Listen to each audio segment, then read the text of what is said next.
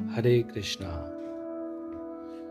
ओम अज्ञानतिमिरान्धस्य ज्ञानञ्जनशलाकया चक्षुरुन्मिलितमेन तस्मै श्री गुरुवे नमः। आज हम श्री गरुड़ पुराण आचार खंड चैप्टर थ्री गरुण पुराण के प्रतिपाद्य विषयों का निरूपण पढ़ेंगे।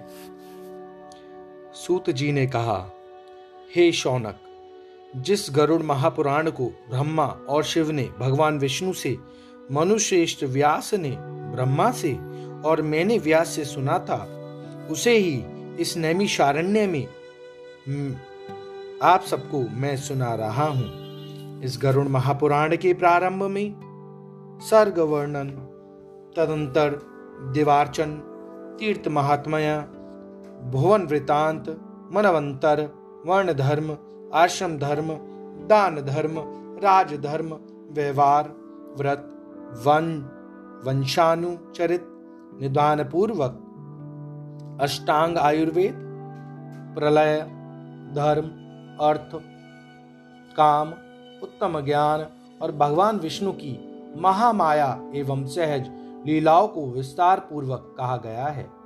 भगवान वासुदेव के अनुग्रह से इस गरुण महापुराण के उपदेष्टा रूप में श्री गरुड़ सब प्रकार से अत्यंत सामर्थ्यवान हो गए और उसी के प्रभाव से उन्होंने और उसी के प्रभाव से उन्हीं के वाहन बनकर वे सृष्टि, स्थिति तथा प्रलय के कारण भी बन गए। देवों को जीतकर अपनी माता को दास्ता से मुक्त कराने के लिए अमृत प्राप्त करने में भी उन्होंने सफलता प्राप्त की। जिन भगवान विष्णु के उदर में संपूर्ण ब्रह्मांड विद्यमान है, उनकी शुदा को भी उन्होंने अपनी भक्ति से शांत किया।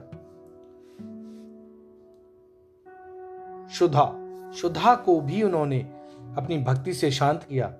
शुद्धा यानी प्यास, जिनके दर्शन या स्मरण मात्र से सर्पों का विनाश हो जाता है, जिस गरुड़ मंत्र के बल से कश्यप ऋषि ने जले हुए वृक्ष को भी जीवित कर दिया था।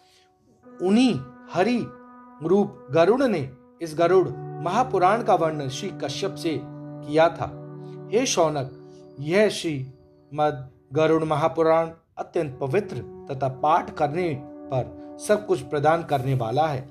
व्यास जी को नमस्कार करके मैं यथावत उस उस ए, उसे कह रहा हूँ। आप सब उसको सुने। अध्याय तीन। यहीं पे समाप्त होता है। ये बहुत छोटा चैप्टर है तो अध्याय फोर हम आज ही पढ़ेंगे। धन्यवाद, हरे कृष्ण।